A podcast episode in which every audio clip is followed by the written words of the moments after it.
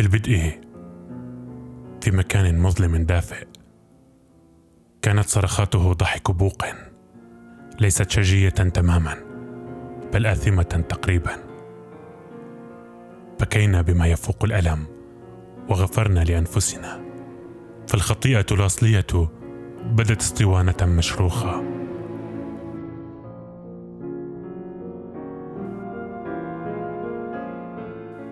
عزف الله البلوز لقتل الوقت طوال الوقت، والأنهار الممجوجة بالأحمر عومتنا بالحياة. ضحك كثير يخفيه الدم والإيمان، والحياة ساكسفون يعزف عليه الموت.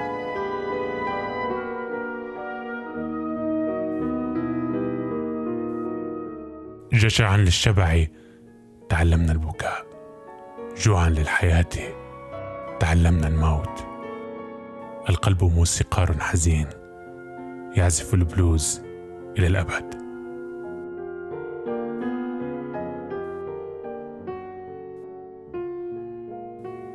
البلوز نفخة حياة، بينما الحياة تنفخ الخوف. يبدأ الموت وينفخ الجاز نفخات ناعمة في الليل، ناعمة للغاية، لأجل بشر لا تسمع عقولهم سوى صوت الموت والحرب وإحراق الجثث الملفوفة بالأعلام في الأراضي المرة.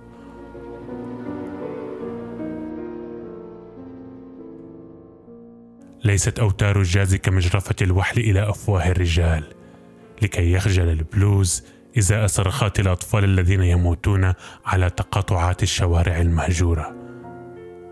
لقد هاجر الجاز وتركنا لحرائقنا. الجاز خائن إفريقي.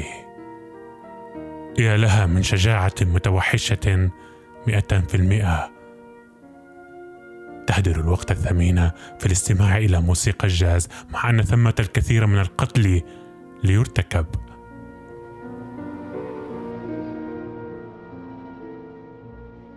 فلتصمت الطبول، علنا نتمكن من سماع محرقة اليابانيين بالسينما سكوب والألوان الذرية، ونتذكر الصراخ المجسم.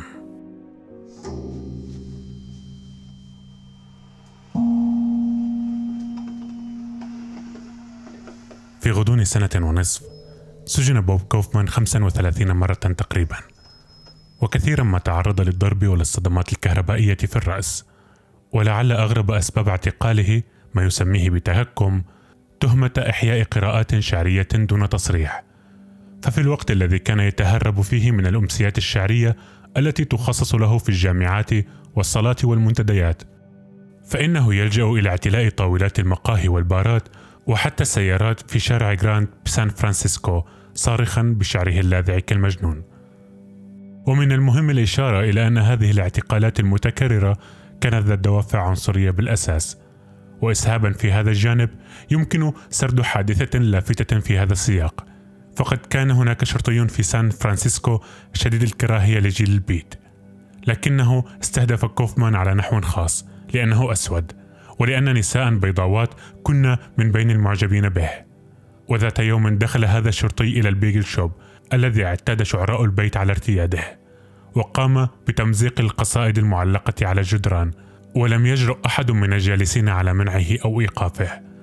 فتقدم منه كوفمان، وبينما كان يتحدث معه فتح سحاب بنطاله وتبول على قدمي الشرطي، فاقتيد إلى السجن وبقي هناك لمدة شهر.